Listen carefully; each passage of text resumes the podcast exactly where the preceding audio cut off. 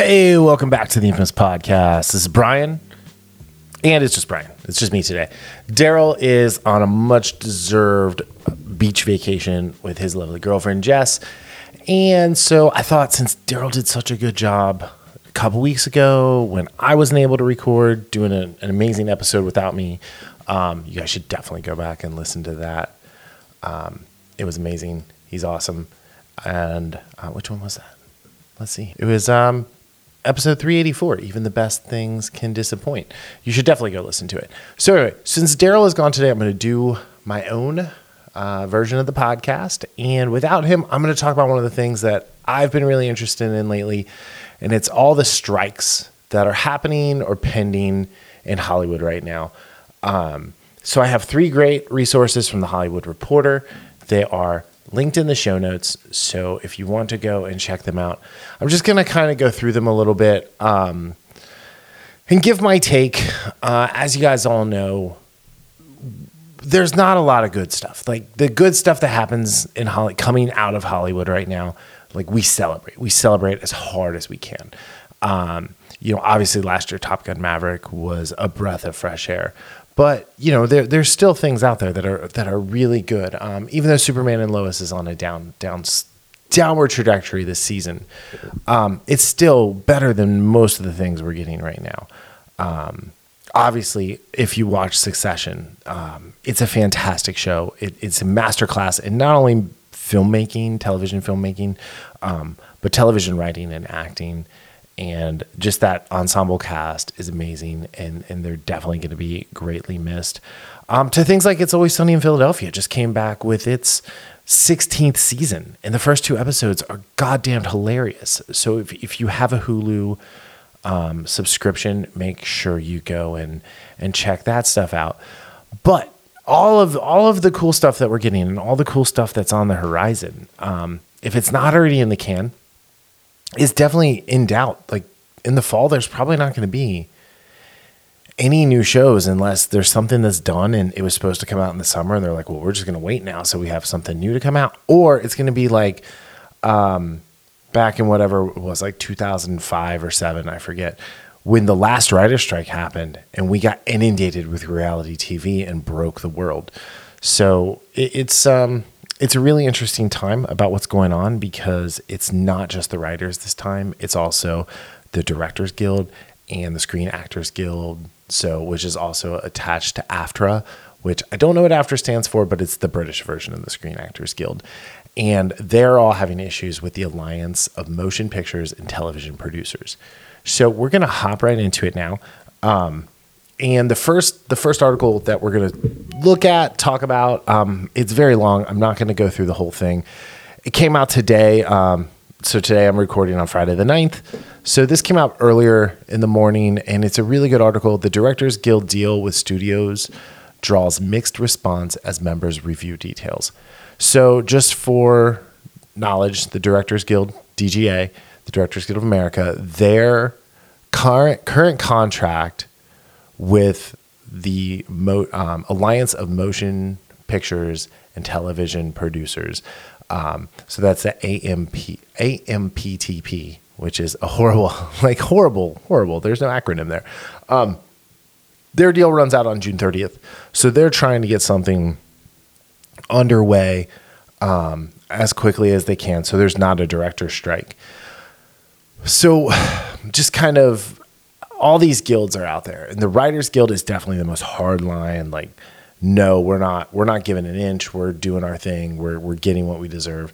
And the directors are usually a little more pragmatic and, and will deal with things. And then actors haven't striked, haven't been on strike in, in quite a while. So I don't, I don't even know what's going on with, uh, with SAG. Um, cause I imagine when they strike, they lose a lot of their benefits and, and things like that. So what, what's happening here with, with the D G A is, you have a lot of members who are, they're called hyphenates. Um, so they're W G A uh, slash D G A or W G A slash SAG. Um, so you have a lot of these these people who who cross one, both, or all three of the organizations. Um, but here, it says here, during a Zoom meeting to explain the deal to membership on Thursday, G G A leadership justified the timing of the pact struck on June third We went as late as one could to go with, uh, within our window, and we negotiated for one day later than planned, one guild executive told The Hollywood Reporter, seemingly addressing criticism that the D G A pulled the trigger too quickly rather than holding out for more leverage. So some of these members are saying that um, D G A negotiators tried to sell a deal to their members in one of these Zoom calls, and even some remain skeptical and plan to vote no regardless, saying that the leverage they had was historic and leadership has squandered it. So I, I disagree with this when they're saying they have historic leverage. Right now, more movies are losing money than than we've seen with the this new tentpole model that happens. And I, I'm not quite sure how much leverage these people have because they want more money. They want more residuals.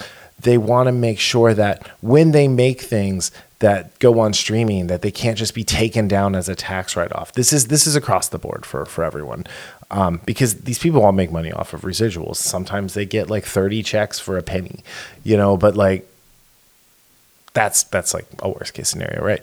Um, but so so what's happening here is you have all of these people out there who are, you know, not sure and, and they want they want to get paid, but like they don't want to be paid on a by performance basis. They only want to, they, the by performance basis is like, well, when the movie does well, we should get more, which is absolutely correct. But when the movie does poorly, should they get less? That's, that's a really, I mean, no union obviously ever is ever going to sign that. Um, but guild negotiation team members acknowledged that the union did not get everything it wanted in these negotiations, um, including guaranteed additional promotional run and expansion of the D G A's jurisdiction beyond the U S and Canada. Um, so what that means is like, uh, so filmmakers outside of North America are not necessarily a part of the D G A unless they're filming here, uh, as I understand it. So we have here members speaking with Hollywood Reporter, and they have a range of opinions on the deal. Um, One who's voting yes said they did get some significant gains. You have to remember that the deal they had before went into the deal they had before it went into negotiations was already so much better than what they have at the W G A, the Writers Guild. So anything they add is a plus. One D G A member liked likened the deal, or sorry, liked the deal, but is worried it doesn't do enough on A I protection. A I can't replace us, but if they use it for actors and writers, that would create a domino effect that could eventually replace us all. So this is really funny, right? So they're all worried about A I, which they should be. We all should be worried about A I. A I is terrifying. We've been over this. We've talked about A I. We've been doing this podcast for almost eight years now, and I've talked ad nauseum about how terrified I am of A I, just because I watch too many sci-fi movies. Um, But these are the same people who tell people that are coal miners and, and truck drivers and, and, and blue-collar workers that they want those jobs replaced with automation to go learn to code. And so it's really kind of funny now that they're like, A I can't replace us. I mean, you can go on Midjourney, you can go on OpenAI, you can go on ChatGPT and have it write you a script like that. Uh, I have a friend who's using ChatGPT right now to like help people beef up their resumes and beef up beef up cover letters. So, you know, you can't really go wrong like with that kind of thing, but eventually it's going to come for us all. Um, another, um, others were harder on the pact, calling the D G A uh, a Vichy guild. So I'm not sure, V I C H Y. I'm not sure what that slang term is. I'm thinking twitchy, but it could be another. Um, But they're t- they are they are happy with like uh, a foreign residuals request, a foreign regi- residuals increase. Words are hard, um, which means that they'll get more money when when movies do well overseas, which is what we have seen. The majority of movies nowadays make their money from the foreign market. Very few movies are like Black Panther, where it does better here than overseas. Um, now. There are a lot of movies here that like lately have done better here than overseas, but they've bombed on both cases and they're not making their money back. I think we're going to see The Little Mermaid as a, as an example of that. Thor Love and Thunder is an example of that. Um, The Eternals obviously was an example of that. And I know I'm just quoting Marvel movies, but that's just kind of what I'm thinking of. Um, but the A I provision for this member was a deal breaker, and a third member who plans on voting no, according to this article, says we need to tie our compensation to the success of our work. The ledger, lev, the leverage we had was historic, and the negotiating, negotiating committee squandered it. So yeah, the, the tying the competition to uh, compensation to the success is great, but if they're not doing it, if they're not doing good, good stuff, making compelling things that people want to go see multiple times, which I don't know about you all, I haven't been to see the same movie twice. Uh, I think since before COVID, which for, for, if you remember, like a lot of times, like when I'm reviewing a movie, I've, I've seen it at least twice before I feel comfortable giving a, a full blown opinion, which is why, you know, my, my scoring system has changed so greatly with, you know, most things getting between a four and a seven, and, you know, very few things getting eight, nine, and nothing gets a ten. So there, there's that. It's a lot of just initial reaction. Um, but the thing about this negotiating cycle for the D G A is, is what they're saying is that it's, it's solid. No, there's nothing here that's like groundbreaking or, you know, earth shattering.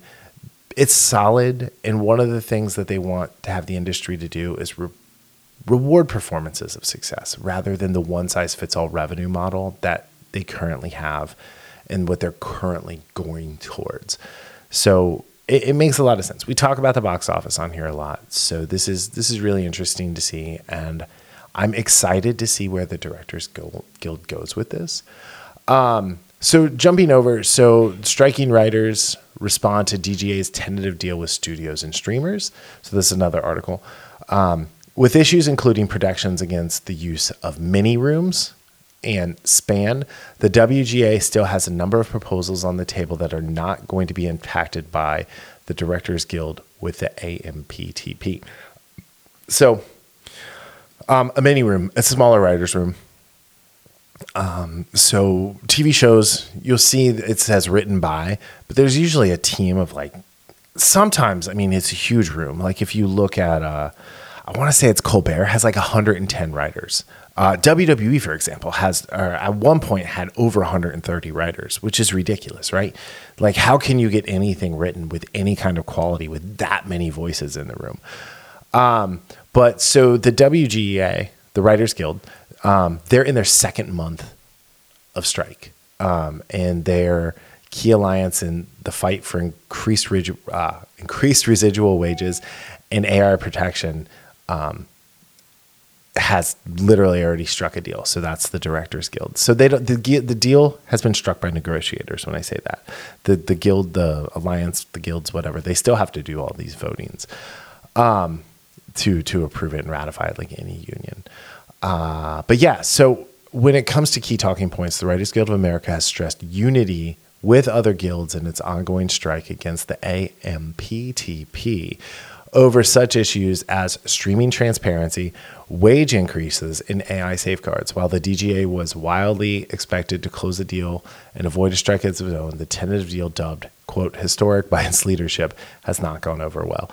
Um, so yeah, so the W G A issued a statement, and it reads like this. We congratulate the D G A negotiating committee for getting a deal they are recommending to their national board for pu- approval and presumably will send their to their members for ratification.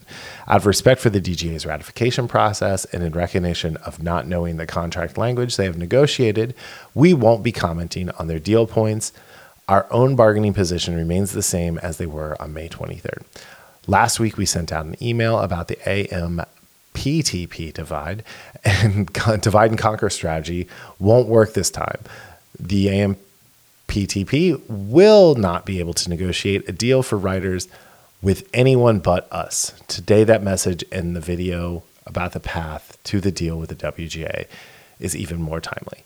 Um, SAG-AFTRA also put out their own statement via Duncan Crabtree Ireland, the national executive and chief negotiator, who congratulated the D G A, but said it would be premature to comment on the tentative deal since the Actors Guild leadership hasn't had time to review it. Um, SAG-AFTRA begins negotiations on Wednesday and has a strike and has set a strike authorization vote deadline by five p.m. on Monday. So that would be next Wednesday, which would be the fifteenth, and Monday is the twelfth.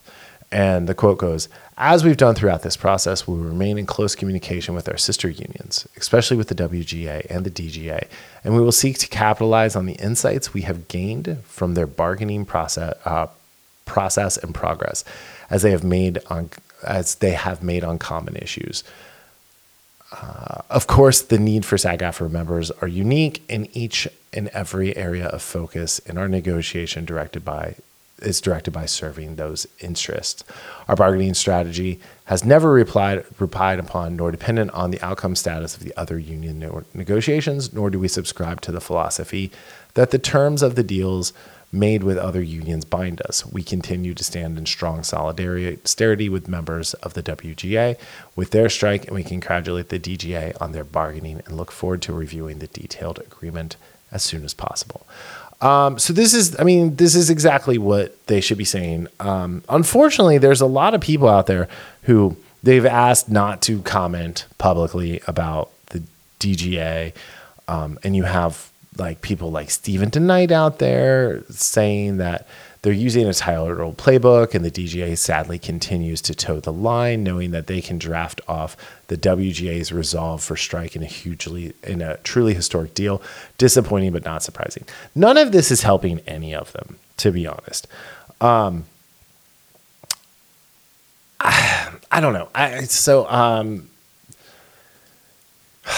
I, this is hard, like because I, I really want these people to get paid. I want these people to be successful, but at the end of the day, what I want more than any of it is for them to start churning out good, like storytelling again. And so it's really hard for me. And, and I'm not going to speak for Darryl on this, but this is really hard for me to look at what they're doing and think, yeah, you know what? You guys do deserve more money.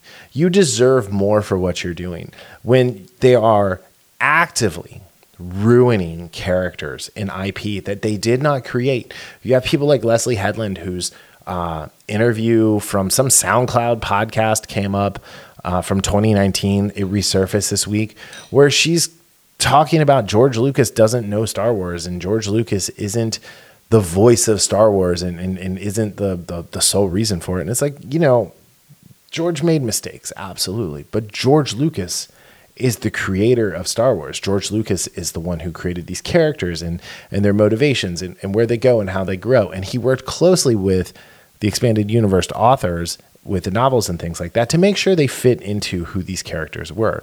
Since Disney has taken over, they have actively, actively sought out to ruin any legacy character that they can. Um, looking at Lando, looking at Luke, looking at, you know, everyone, but essentially everyone but Leia and Chewie, like, you know, um, have been in some way devalued and, and, you know, dismissed, uh, which is funny in, in, in a lot of ways. Um, but here is in this last article, it's uh, they have an anonymous strike diary running through the Hollywood Reporter for all of this. Um, so it's written by someone who's anonymous, obviously. Um, and this one is the disillusioned D P on the streaming hookup model. One striking writer fantasizes about a picket line affair while recounting other bygone romance. Streaming declared it was going to be no strings attached, no commercials, just the good parts of the relationship, and we could have multiple streamers. Hot. So not, you know, not not what you're thinking there. Um, so this series is uh, a part of these frank accounts from these striking Hollywood writers. So I am going to go through, and I'm actually going to read this whole one because it's not super long, um, and we'll I'll comment it on as I go. So a little over a month ago, and the uh, sorry. So a little over a month in, and the energy is strong at this point. I assumed I would be losing steam, but I'm not. I'm also sleeping more and getting better at pickleball, and I have time to be creative. So here's an interesting thing. They have time to be creative. They're not allowed to actively work on anything that they might sell, that they are currently working on, that they have already like lined up for, for what's next. So this time to be creative is going to be really, really hard for some of these people. Okay, I'm going to continue. Today I picketed with a former reality star turned writer. He's someone I knew a decade ago. He said, "You look exactly the same, I thought. You look better." We had a nice chat about the Viking funeral send-off that was selling a screenplay versus the up-close and personal noting of death of selling a T V show. I thought to myself, This is why I need to self-publish those lesbian romance novels I keep threatening to write. That's the only way to maintain any creativity as a writer. I told him about the idea. He told me he supported it and always liked my writing. I scanned his left hand to see if that pesky wedding ring was still there. It was. I remembered that I was also married, not to mention so gay, I'm thinking about writing lesbian fiction. So, I mean, this is like what these people are dealing with right now. They have so much like pent up creativity that like, you know, there's that. And also, you know, as any typical Hollywood romance writer, uh, the modern version of romance is cheating and affairs. So this is definitely on point. All right. Then I thought about that great book I was going to take out and pitch last year. Part of the book involved a labor movement. I felt strongly that the aspects should be brought to the forefront of the story, but the producer didn't think a strike was a good backdrop for a romantic comedy. I disagree. I would watch that show. Meanwhile, I'm currently having a re-meet, uh, a re-meet cute on the picket line. I mentioned the dead pro- project to my picket partner. He agrees with me. Isn't the rule that romance happens when you least expect it? I smile. Exactly. Then think, is this happening right now? See, this is this like this is the kind of stuff like this isn't some weird like woke thing. This would be a great like this would be a great like great pitch for for a show. And I'm I'm really sad that she, assuming, uh, is is having to write this as a as an anonymous diary on the Hollywood Reporter this week. As I contemplate making mistakes, I think about how I like how I like most folks here had a decade long relationship with T V and film before streaming came along. Streaming turned a consistent long term relationship into a hookup, which definitely has certain appeal. And this is a great metaphor. Like this is a great metaphor for kind of like life and dating and relationships right now. Like T V and film, you had to work. You had to work hard. You had to put in like long hours and, you know, things you wrote six months ago are getting filmed, you know, and then put out in another, you know, what, like six to six months to a year sometimes, or like in the case of a movie, maybe three years later. Um, and things have changed greatly. So here we go. Streaming declared, um, excuse me, streaming declared it was going to be no strings attached, no commercials. Oh, sorry. Oh, yeah, sorry. Uh, no commercials, just the good parts of the relationship. And we could have multiple streamers hot. The initial rush of newness was exciting. Then the fees started climbing.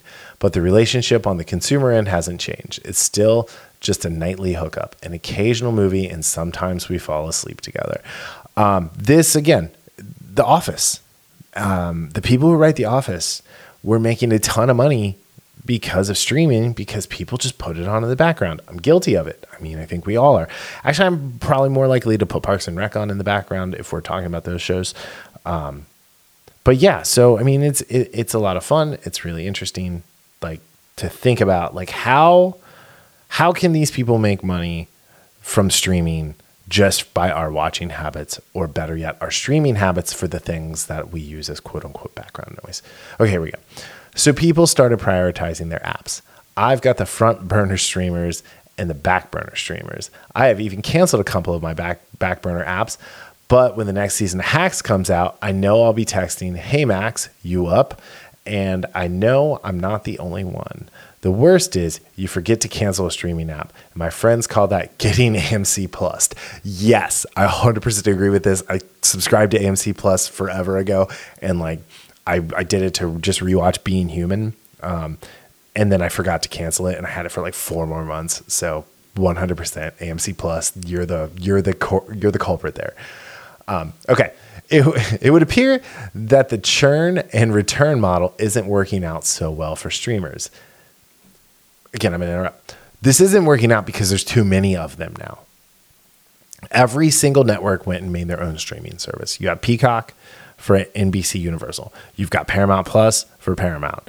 You've got Disney for Disney. You've got, um, I mean, I guess Comcast is is Paramount or is uh, sorry Peacock and Hulu and and you know Hulu can be thrown into Disney.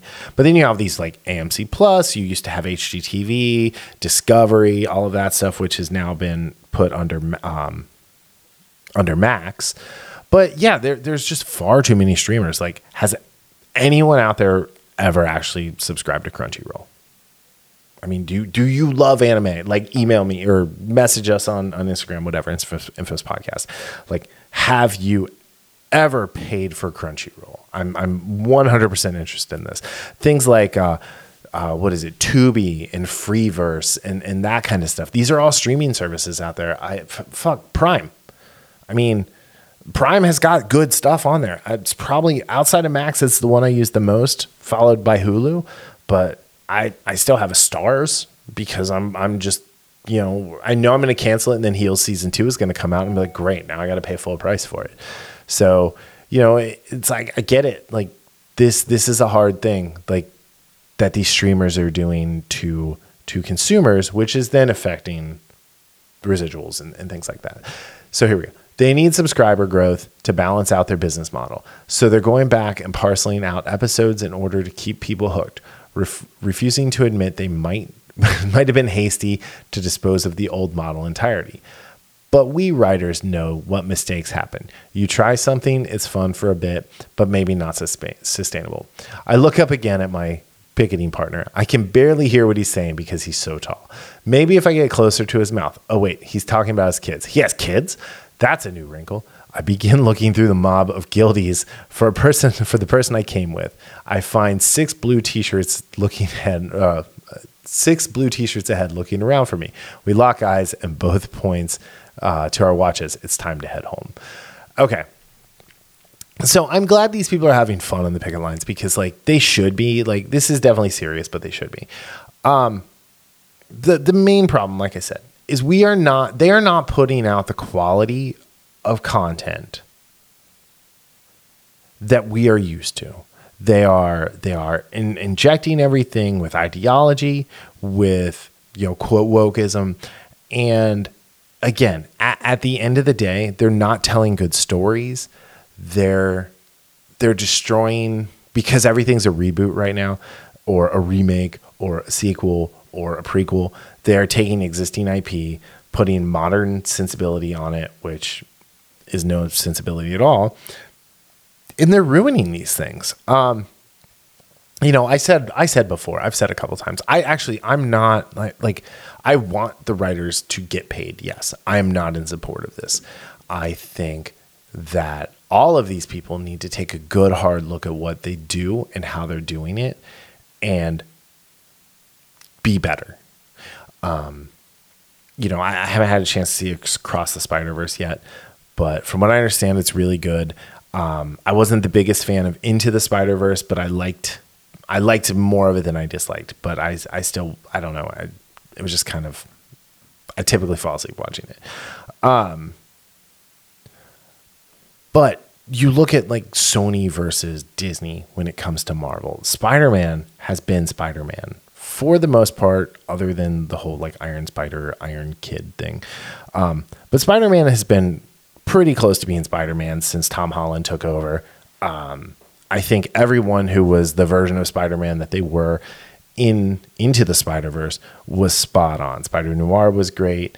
Um, Spider-Ham was great. I actually liked John Mulvaney as that, and obviously Nick Cage. Um, but yeah, so so we're gonna see where this goes.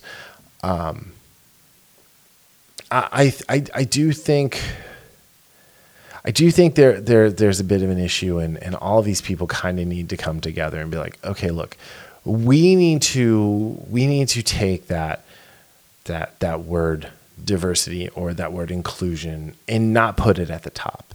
Um, we need to put it somewhere, maybe in the middle back half of, of their, their writer's room Bible. Because you look at something like Warrior Nun, the first season of Warrior Nun. I actually, this, both seasons of Warrior Nun are great. So I think there's a, a like email thing or hashtag that you can do to try and get that uncanceled. Um, come on, H B O Max, Amazon Prime. They're they're those are. It's a show tailor made for for either of your networks. Um, But you look, you look at Warrior Nun and, you know, they had a trans character in the first season. They didn't make a deal about it. It was just like a cool character. And, and she was instrumental in helping Ava acclimate to the modern world. Um, you look at what Netflix did with, with Wednesday. Wednesday was a great show.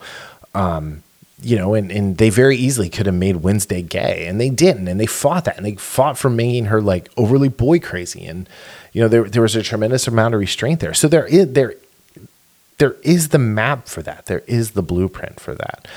Um, they just need to follow it more. Uh, so yeah, All right. Uh, I've been going on for about a half hour. I think you've, you guys have heard me drone on long enough. So just kind of in summary, the the guilds are all the writers, screen actors, directors. They're they're they're all going through negotiations right now to to re-up their their contracts and things like that. I hope they do get paid. I really do. I don't necessarily believe any of them deserve it, but at the end of the day, I do. I do hope good comes out of this, where maybe the Producers Guild is like, or the um, A M P T P it is is able to say, hey, like we we want to do this. We want we want to make sure everybody's getting what they deserve. Um, if we have to pull it down a show like Willow because it's so bad, we will do maybe a lump sum payout of, you know, an average of, of the last three months of residuals as a like, hey, like we're getting this tax write off. This is your benefit out of that. Um, because it really like, it really isn't fair for them to just take stuff down and, and be like, yeah, no, like this is losing this money. They absolutely have every right to do that. But the people who worked on it should definitely get some of what they're owed. Um, even though it, it's not working out. So, uh, yeah. Okay. On that note, uh, I will see you guys next week with Darryl back. And before I go, thank you for listening. Uh, like, subscribe, whatever to the podcast. Um, if you are on iTunes, go ahead and give us a five-star review or four, whatever. Give us whatever you think we deserve. Five, you know, that'd be great. Um, and uh, yeah, so we'll be back next week. We'll talk about Superman and Lois again and some other things. Maybe I'll get to go see uh Across the Spider-Verse, and we'll get a we'll get a catch up on on Daryl's beach vacation, which sounds like fun. He went to my favorite breakfast restaurant like three or four times, so totally jealous. All right, on that note, I'll talk to y'all later. Have a great one. Bye.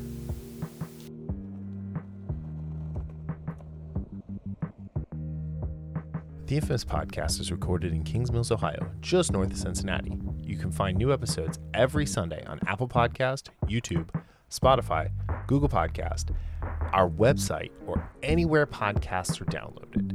This show is hosted by Darryl Jasper and me, Brian Tudor. To find more information about the show, visit us at infamous podcast dot com and follow us on Facebook and Instagram at Infamous Podcast to keep up with the show. We also have a Patreon page, patreon.com slash infamous podcast. We have some great rewards for our patrons and are looking for help to grow the show to bring you more of the content you want to hear. Music for this podcast is provided by Michael Henry from meet michael henry dot com. So, whenever you're listening to us, have a great day, night, evening, weekend, whenever it is, and we'll see you next time. Thanks for listening.